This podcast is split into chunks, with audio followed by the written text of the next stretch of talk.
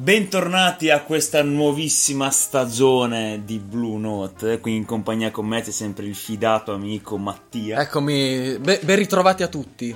Ben ritrovati, A- avevamo la gente che ci, che ci ha scritto da tutti eh, diciamo, le, le latitudini e le, le di, del mondo, del globo che ci ha scritto di riniziare questo nostro fantastico programma. Quest'estate e... siamo stati tempestati di email. di email e anche di, di sit-in di gente che si è messa sotto casa nostra. E, um, e, quindi abbiamo accontentato anche i più pignoli, eh, ritornando sempre a eh, farvi compagnia nelle notti più disperate solitudini. Sappiamo che il jazz e il blues sono generi abbastanza disperati, disperati eh, da ultima spada, possiamo dire così. Dei generi dis. Dei generi dis. e poi più avanti diremo anche il significato del termine dis. Comunque. Questa stagione abbiamo, abbiamo, abbiamo, voluto partire alla grande, no, Tia? Con, parlando di un fantastico jazzista, trombettista, trombettista, uno dei miei preferiti. E che è? Che in, in realtà lui si chiama Chesney Harry Baker, Baker Jr. Baker Jr. Detto per gli amici Chet Baker. Eh, e non è l'ultimo degli stronzi. No, è stato un trombettista e anche cantante perché all'inizio suonò solo la tromba e più avanti si cimentò anche con il canto. E anche senza denti. Eh, lo diremo più avanti. Più avanti, sì, sì. E de- con, con, una dentiera importante, molto probabilmente. e, ehm, la particolarità di eh, Baker ehm, era noto infatti per eh, il suo stile lirico e molto intimista. Infatti il suo modo di suonare la tromba era molto mh, delicato, note molto lunghe eh, pause molto, molto romantico, molto, rom- sì, stile, molto, molto romantico. romantico. Infatti, un, un, altro grandissimo eh, trombettista italiano, Enrico Rava, per quanto mi riguarda, ricorda in alcuni momenti in cui certo, suona le, le, melodie yes. di, di, Baker. Infatti, se, cioè, se guardate delle interviste su YouTube di Rava, lui lo dirà assolutamente questa cosa. Ehm... E infatti, comunque, sempre riprendendo un po' questo stile delicato, romantico, come abbiamo detto, la prima canzone che vogliamo farvi ascoltare è, è I Fall in Love Too Easily, che è una canzone un Molt... una, pietra miliare di Chet Baker ed è una canzone piuttosto da sì, Kleenex di- in mano. Sì, è, un, è diventato, questa canzone è diventata proprio uno standard eh, jazz perché all'inizio questa canzone era, um, fu cantata per la prima volta da Frank Sinatra in, in un film eh, che se non vado errato in italiano si chiama Due marinai e una ragazza. Anchor Away sì Anchor Away e, um, e questa canzone visse anche come eh, miglior canzone originale cioè vince l'Oscar. l'Oscar addirittura certo. esatto. E come abbiamo detto prima entrò a far parte dello standard jazz infatti anche mh, tipo artisti del calibro di Miles Davis eh, coverizzarono questa canzone. Adesso noi ce l'ascoltiamo con calma, e non piangiamo e stiamo rilassati. I fall in love too easily. I fall in love too fast. I fall in love too terribly hard. For love to ever last. My heart should be well schooled, cause I've been fooled in the past, but still I fall in love so easily. I fall in love too fast.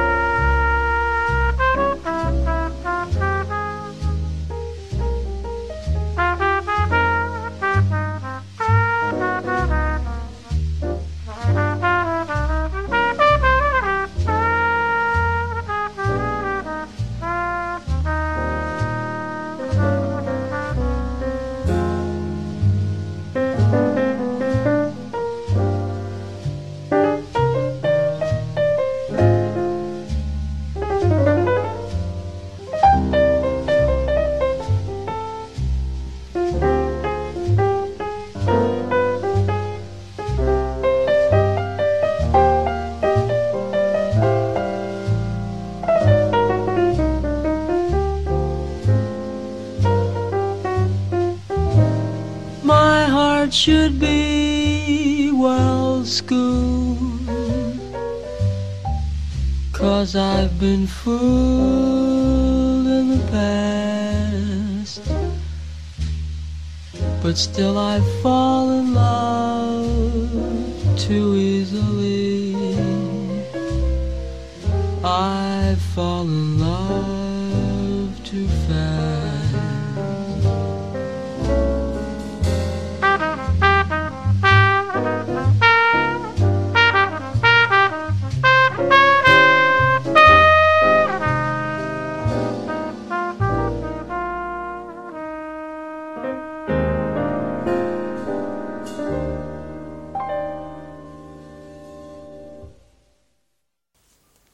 Dopo tutto questo grandissimo pianto che ci siamo fatti anche noi mentre ascoltavamo gli questa occhi canzone, completamente rossi, è quasi impossibile non, non averli. gli occhi gonfi. Partiamo un po', cioè, iniziamo a raccontarvi un po' chi era Chet Baker, i suoi inizi, la sua famiglia e tutte le cose e via dicendo. Ehm, Baker nacque eh, a Yale, eh, negli Stati Uniti, nel 29 Ehm, e da bambino lui si avvicinò alla musica ehm, cantando in competizioni amatoriali, ma anche per questo eh, la, cioè, la sua vicinanza alla musica è, è data dal fatto che il padre all'inizio gli comprò un trombone, e non quel trombone che pensate voi, e che poi fu sostituito da una tromba ed è la stessa, cioè n- non si parla di droga anche se poi lui... Anche se poi lui fece parecchie Eh, trombe. esatto. Ehm, cioè, lì- Non è stato un grandissimo investimento perché il figlio era di minute, era un- aveva un corpo minuto e Esatto. gli è comparto un trombone che era il doppio di lui, quindi per ovvi motivi, per, per motivi logistici, di spazio e anche di, di misure, possiamo dire così, ha eh, agevolato il figlio optando, in- optando poi per, la to- per uno strumento più consono. più consono alle sue misure. Comunque lui sono eh, in tutte le scuole in cui andò, in tutti i college, poi nel 46 lasciò la scuola e si arruolò nell'esercito, suonò, fu inviato a Berlino, suonò anche lì nella- nell'orchestra dell'esercito, dove ehm, si esibiva poi eh, insieme ai suoi commilitoni. Nel 48 studiò eh, al- a Los Angeles musica, si esibì anche lì in vari jazz, jazz- jazz club, finendo poi per abbandonare anche gli studi al secondo anno di corso. Negli anni 50, non essendo, eh, diciamo così, mh, contento o comunque Della carriera militare. della carriera militare, si arruolò di nuovo non so quale- per quale malato motivo, e divenne membro poi della banda della Sesta Armata dell'Esercito a San Francisco e bla bla bla.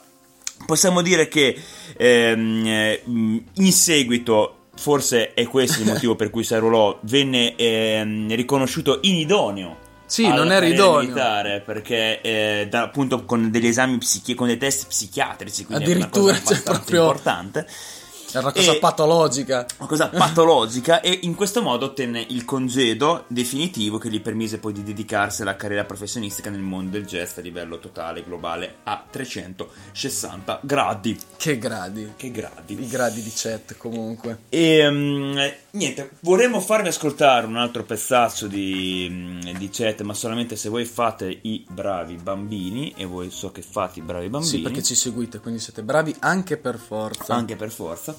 E eh, vorremmo farvi ascoltare Autumn Leaves, un pezzo trito e ritrito che gli abbiamo fatto sentire Sì, mo- numerose molto volte. probabilmente mh, ne- nelle puntate precedenti Autumn Leaves in, Cioè, in qualche artista È un po' la knock knock knock knock, knock on Heaven's Door del, Sì. del mondo del jazz, del blues. Comunque è stato trito ritrito. e Io e Mattia vi abbiamo fatto risentire milioni di volte da vari artisti, da Miles Davis a Petrucciani. Sì, Kit- anche Kit Jarrett. Mi sa che era Keith co- Jarrett, con Kit Jarrett. bravissimo. E, e quindi buona, buona e ribona, ma questo non ci stancheremo mai di dirlo. eh, questa versione di- del nostro amico Chet è, bravi- è bellissima, è veramente molto bella.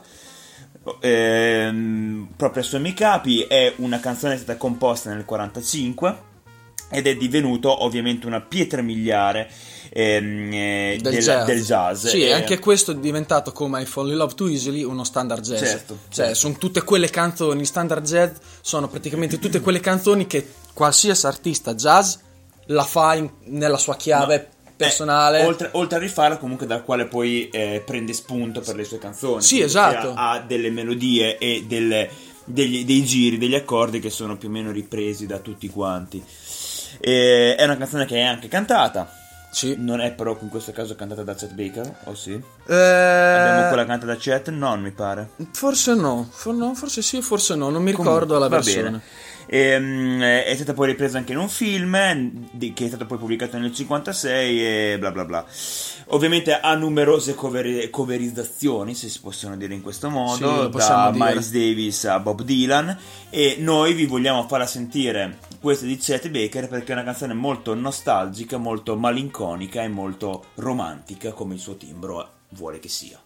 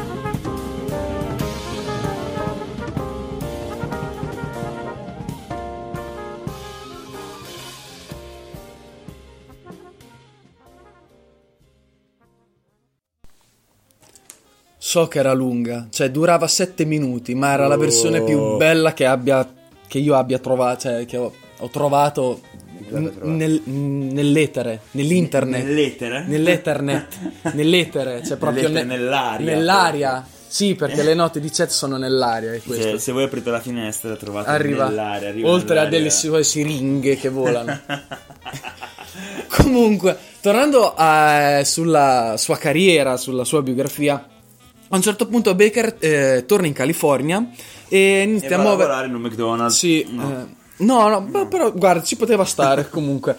E iniziò ehm, le sue prime ehm, apparizioni, cioè fece le sue prime apparizioni musicali eh, con la band mm, del sassofonista Vido Musso e con il sassofonista te- tenore Stan Getz o Getz. Getz. Stan Getz.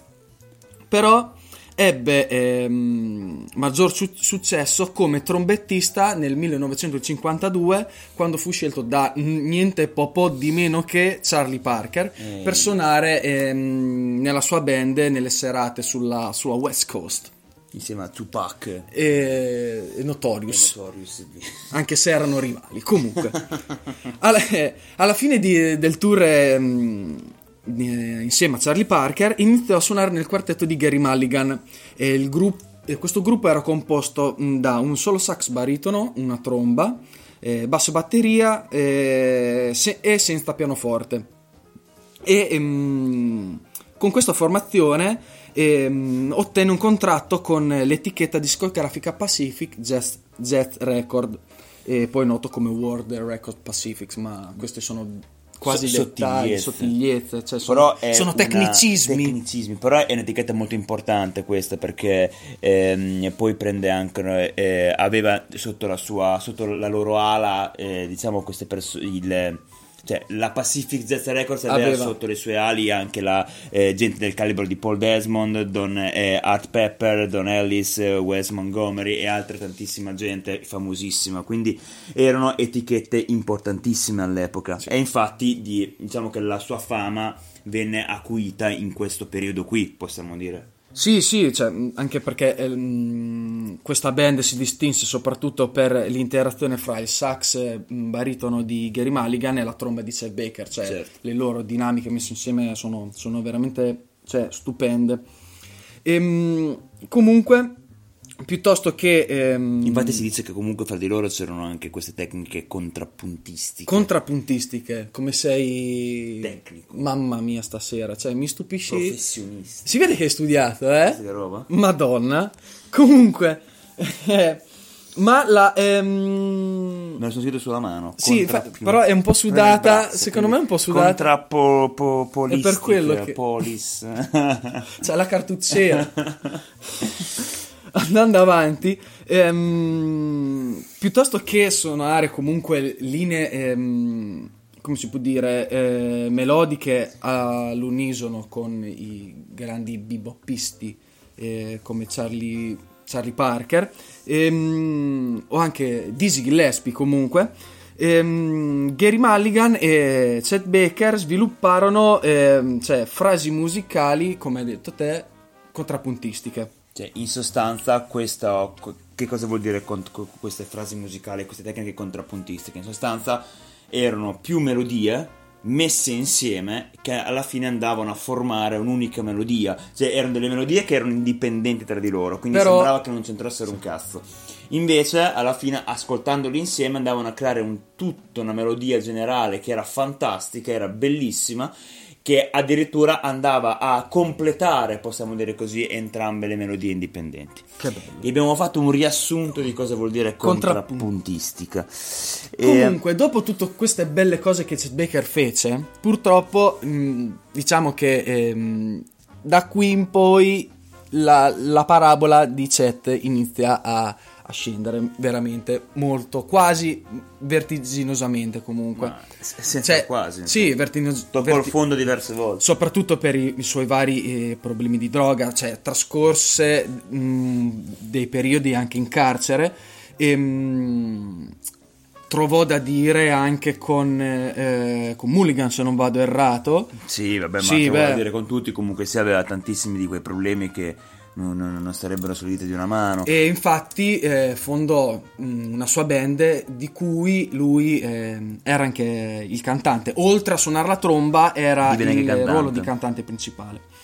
Comunque sia, nonostante i suoi problemi di droga o i problemi in generale, vinse anche numerosi premi come, Sì. migliore, strume- come migliore strumentista, eh, in base poi alla, famosissima rivista Downbeat, che era una rivista di jazz di Chicago, tuttora vigente, Sì, penso.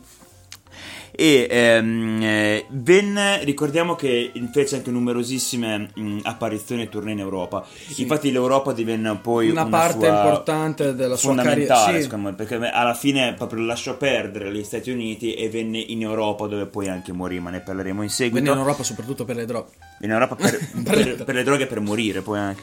E ehm, venne spesso anche in Italia, suonò con numerosissimi mm, eh, musicisti italiani come Chitarrista Franco Cerri, Cerri. grandissimo chitarrista, Gianni Basso, Bernato Sellani e anche con Luca Flores, pianista morto suicida e, e altre cose del genere. Eh, avevano delle cose in comune comunque. Ma sì, ma, ma diciamo che il jazz e il blues, se sei già disperato di tuo, non è che, fa- non è che ti fa molto Beh, bene. hai già Per- una buona base per fare jazz. Ma e sì, ma blues, tre sì. quarti di quelli che abbiamo raccontato sono morti di eroina sono fatti Infatti, forse dovremmo cambiare genere. Ma magari la prossima volta facciamo un po' di reggaeton e hip hop. No, che due coglioni. no. Comunque, E comunque prese parte anche numero- a film di mm, a film come eh, come scusate prese parte anche al notissimo film italiano che è Audace colpi di soliti ignoti con eh, Ennio Manfredi anche, eh, anche un grandissimo Vittorio, Vittorio Gassman. e vabbè comunque sia mm, eh, diciamo che in Italia addirittura per colpa di questi problemi di droga venne anche incarcerato Sì, a Lucca sì, penso perché E- era in autogrill, non so che cazzo fece in autogrill. ma aveva Sì. rubato un Icaro probabilmente, Sì. no? aveva preso un caffè Un e non Camogli, pagato. un non aveva- Camogli e non l'aveva pagato. No, comunque sì, a parte gli scherzi, venne anche eh, per i suoi problemi di eroina, venne anche tenuto ehm, eh, eh, imprigionato, sì. imprigionato in, in- in- in Italia e successivamente poi venne anche espulso dalla Germania dell'Ovest e dall'Inghilterra, venne proprio bannato. Ehm, a questo punto ci conviene secondo me Sì, far sentire perché ai basta sentire lettori che la si nostra stanno voce. annoiando un'altra canzone che è Almost Blue che è una canzone dell'82 che scrisse poi con Elvis Costello di No, cui eh. parleremo dopo. Ok.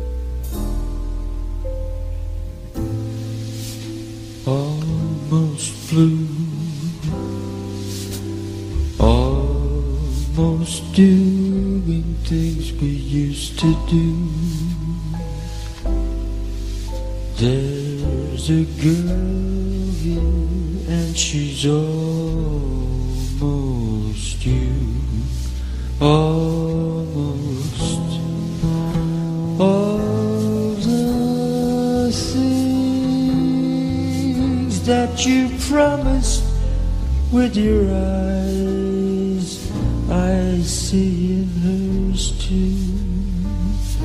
Now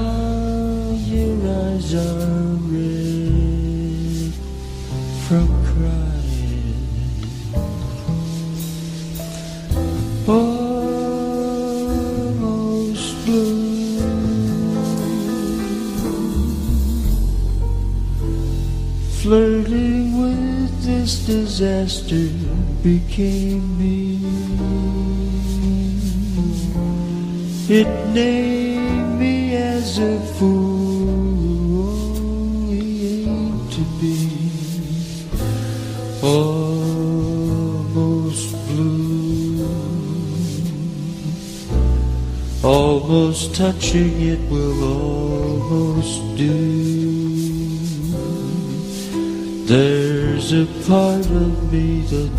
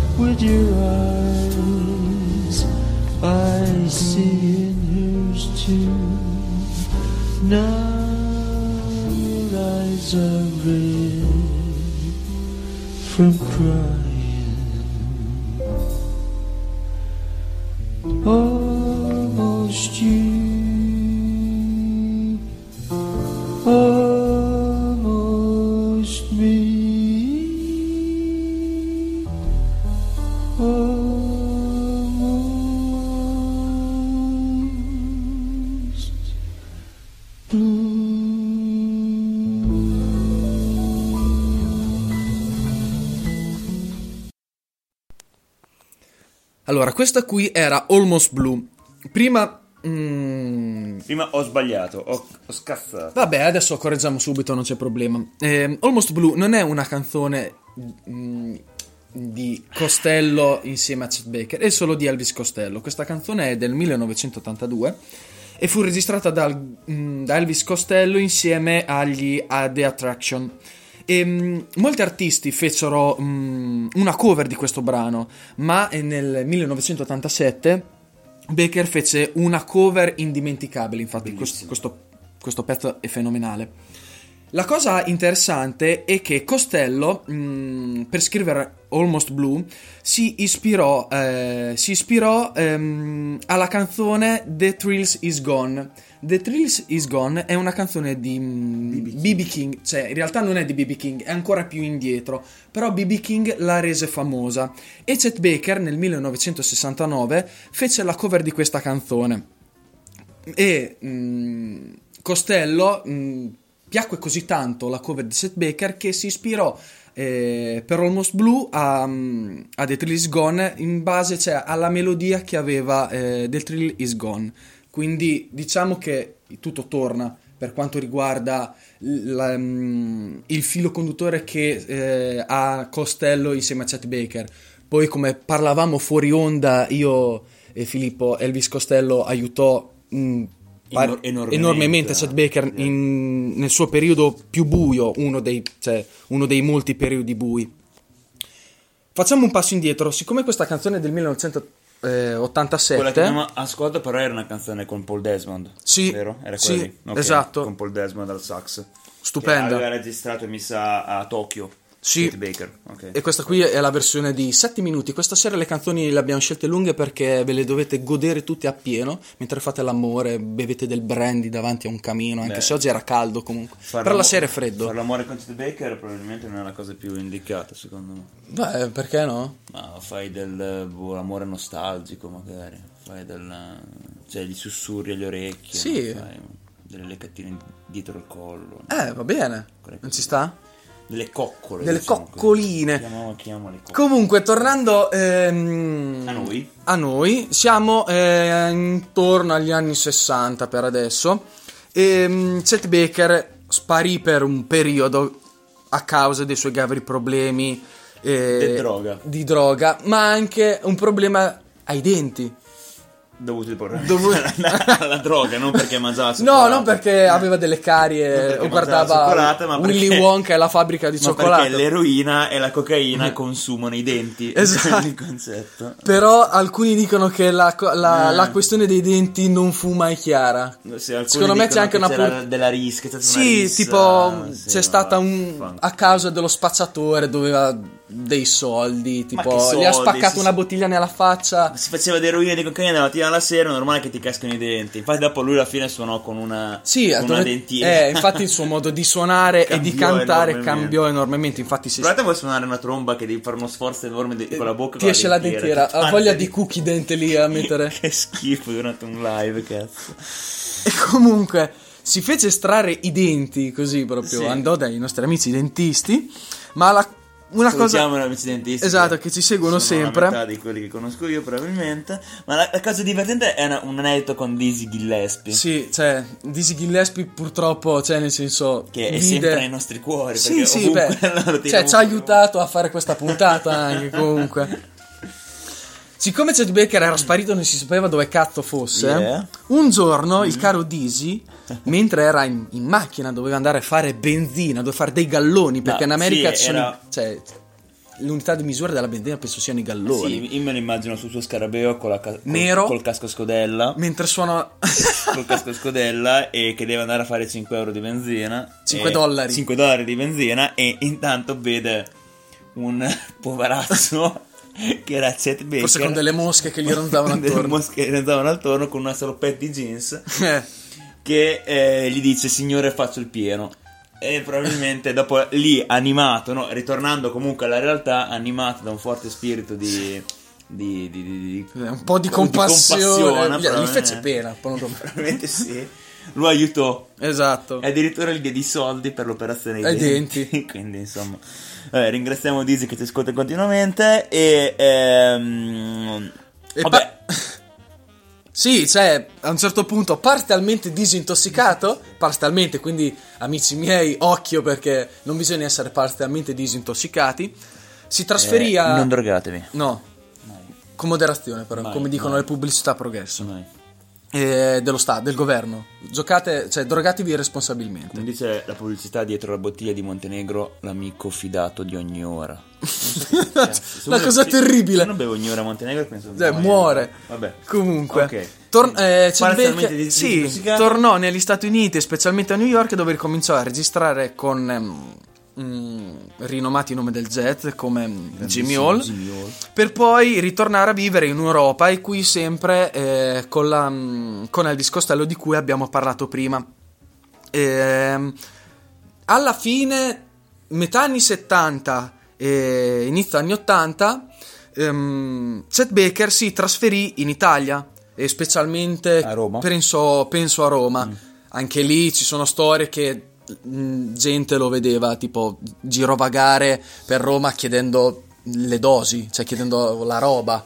Cioè, tipo il film Amore tossico, non essere cattivo. e- cioè- A noi però si noi, noi vogliamo ricordare Chet Baker in un altro modo. Sì, eh. esatto, infatti Non- qui- Non, a- non andando a chiedere un euro per il treno. No, e infatti eh, a Roma cioè, ehm, conobbe molti artisti, cioè tipo eh, Elio Petri, eh, Nanni Loi, eh, regista, ehm, Lucio Fulci, eh, Enzo Nasso. Ma un- una cosa veramente stupenda è mh, la collaborazione con Enrico Pierannunzi. Infatti, il- la base di sottofondo di questa puntata è la canzone Nightbird, ehm, che è una collaborazione insieme mh, di Pierannunzi e Chet Baker, che penso, non so se è datata anni 80, comunque, sì, metà anni 70. Comunque è una canzone veramente bella. Noi Sì. per motivi di spazio Sì. non, non siamo riusciti a metterla, ma si chiama Nightbird e vi consigliamo fortemente di andare a, a- di andarvela ad ascoltare. Sì, è perché è veramente stupendo. È Poi magari, bello, magari certo. non lo so, mh, dividete le tracce del- della puntata e vi prendete Fate la canzone. Esatto. Ehm, E, dopo tutto questo gran periodo eh, romano drogoso di, di Chet, adesso ci andiamo ad ascoltare mm, una canzone che eh, è di un album molto importante perché è il primo album eh, dove Chet Baker canta. Che è Chet Adesso- Baker Sings. Esatto, magari ne parliamo dopo, adesso vi facciamo ascoltare E la ricordiamo canzone. che i gestisti non hanno mai tantissima originalità nel- nei titoli degli album. No, quello no. Sì. Quindi Chet Baker canta. Esatto, il titolo dell'album è questo qua. Mentre il titolo della canzone è I Get Along Without You Very Well, Except Sometimes.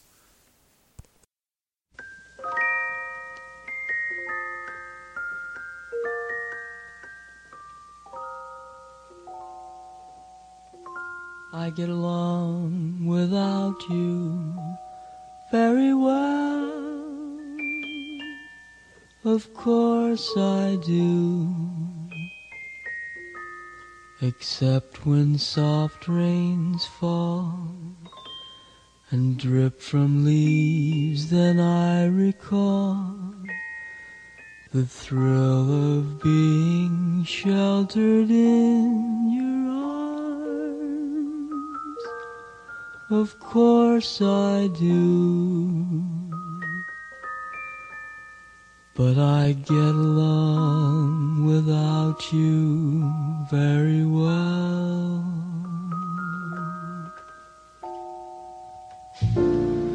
I've forgotten you just like I should.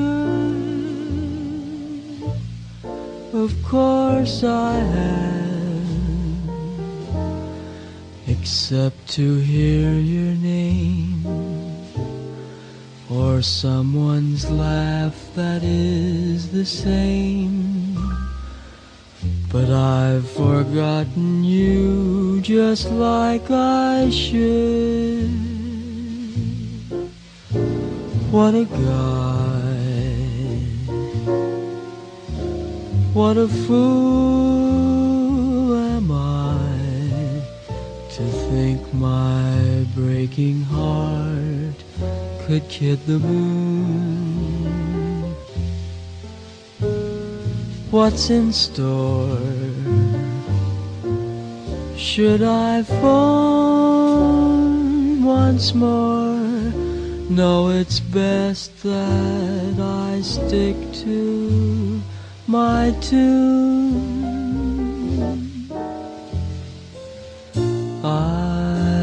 Get along without you very well. Of course I do. Except perhaps in spring. But I should never think of spring. For that would surely break my heart.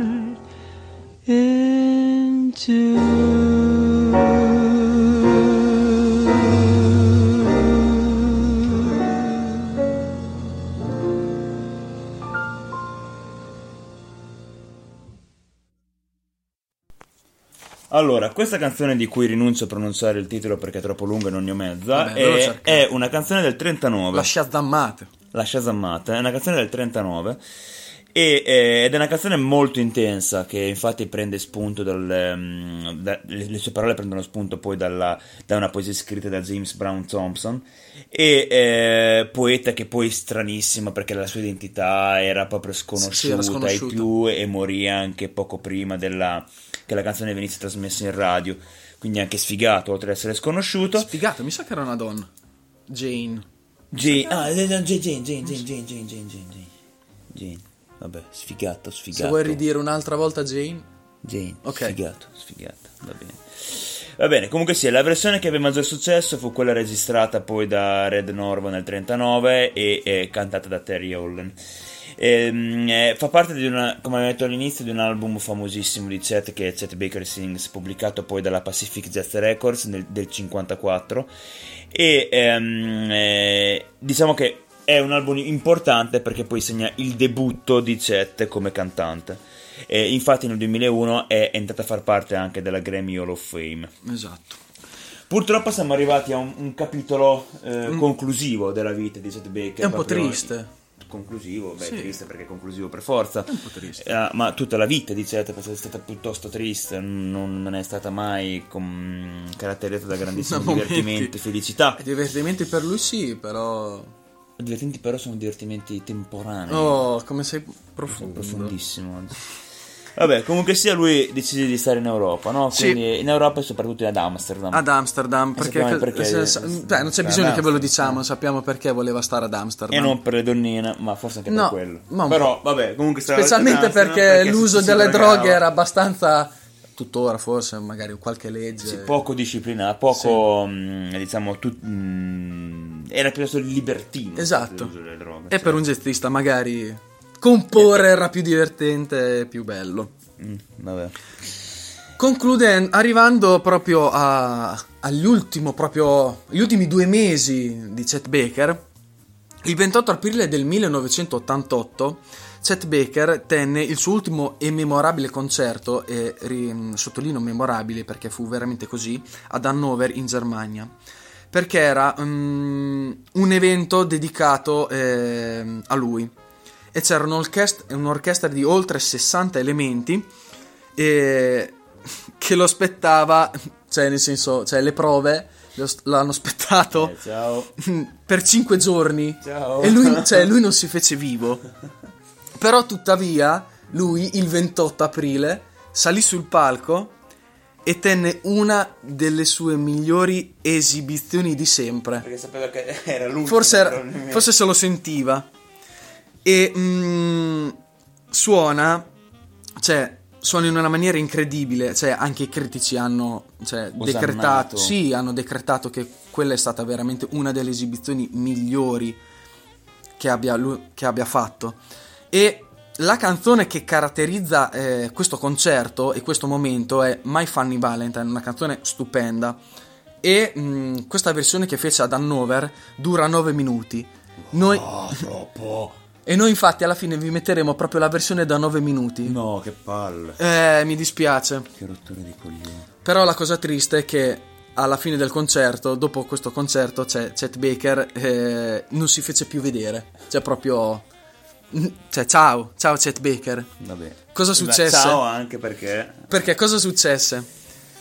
Il 13 maggio del 1988, quindi dal 28 di aprile al 13 maggio, cosa passano? 14 giorni neanche, non lo so, due settimane? Forse un po' di più? All'hotel, eh, se non vado errato, Prince, Prince Hendrix eh, di Amsterdam, Chet Baker viene trovato morto sul marciapiede di questo hotel. Veramente, se avete visto Birdman, fece come alla fine fa. Questo è un po' uno spo- Keaton, spoiler. sì, è un po' uno spoiler, però se l'avete visto fa come fa Michael Keaton alla fine. Cioè, in sostanza, si lancia dalla finestra cercando di raggiungere pianeti e universi migliori. E probabilmente sotto effetto di droga, perché non penso Sì, che c'è una la, la- c'è la tesi più accreditata è quella che lui fosse strafatto, era tipo, boh, non so, suonare la tromba sul balcone, cioè la tromba, non la tromba, quella che pensi tu. Ma secondo me la cosa più triste è anche il fatto che sul- nell'albergo stesso ci sia una targa Sì, adesso c'è una commemorativa, targa commemorativa. Che però non è che lo usani più di tanto, cioè dica. No, secondo me qui è morto C'è Chet qui Baker. morto Chet Baker che è, è- è riconosciuto per il suo stile discontinuo, per il fatto che si drogava come un pazzo. Secondo me c'è ancora la sagoma per terra. Col- Col gesso. Ma no, la cosa secondo me ancora più triste è che la polizia quando vide il corpo non, cioè, non riconobbe. Non, non lo riconobbe, Eh, cioè vabbè. la salma di questo qui, cioè, mm, Guarda cioè, non, drogato. non aveva documenti, eh, addirittura eh, credettero che la salma eh, fu un- di un 39enne, invece Chet- cioè, quindi diedero a Chet Baker Ah. 20 anni in meno di quelli che Ma perché lui è morto, quando- a quale età? 59 Ah, anni. ne quindi han- dimostra 82. sì, forse- esatto. Quindi non so, forse anche la polizia di Amsterdam in quel momento era sotto effetto di qualcosa perché non, Vabbè, non si vabbè, può dare. vabbè. Comunque. Ehm, E adesso, vabbè, Chet Baker è sepolto in California e, e ha lasciato numerosissime registrazioni, mm, cioè molte delle quali essenzialmente, boh, non lo so.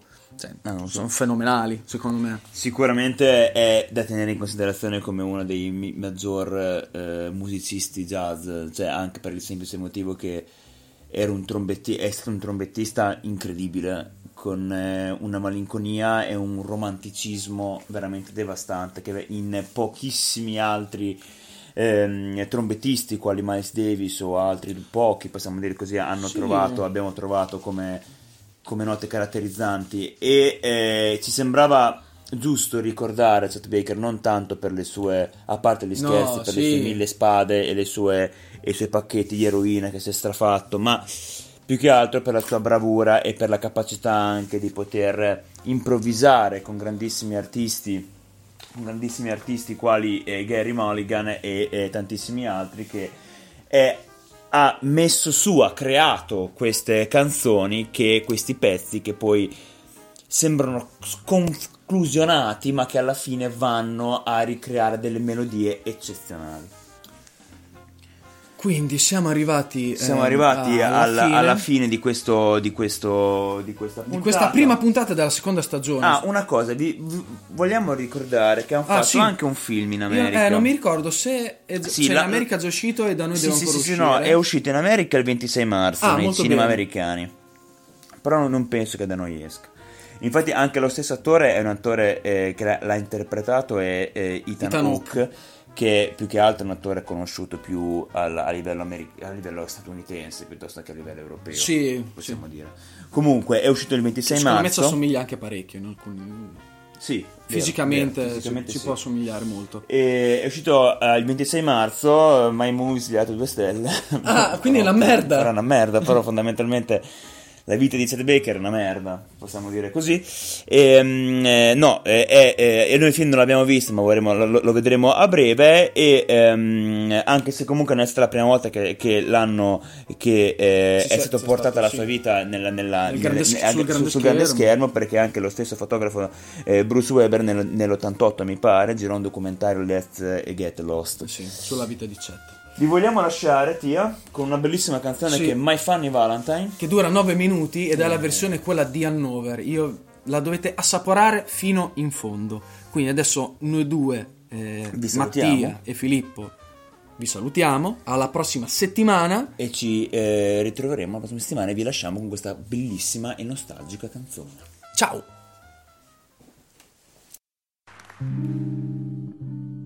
Thank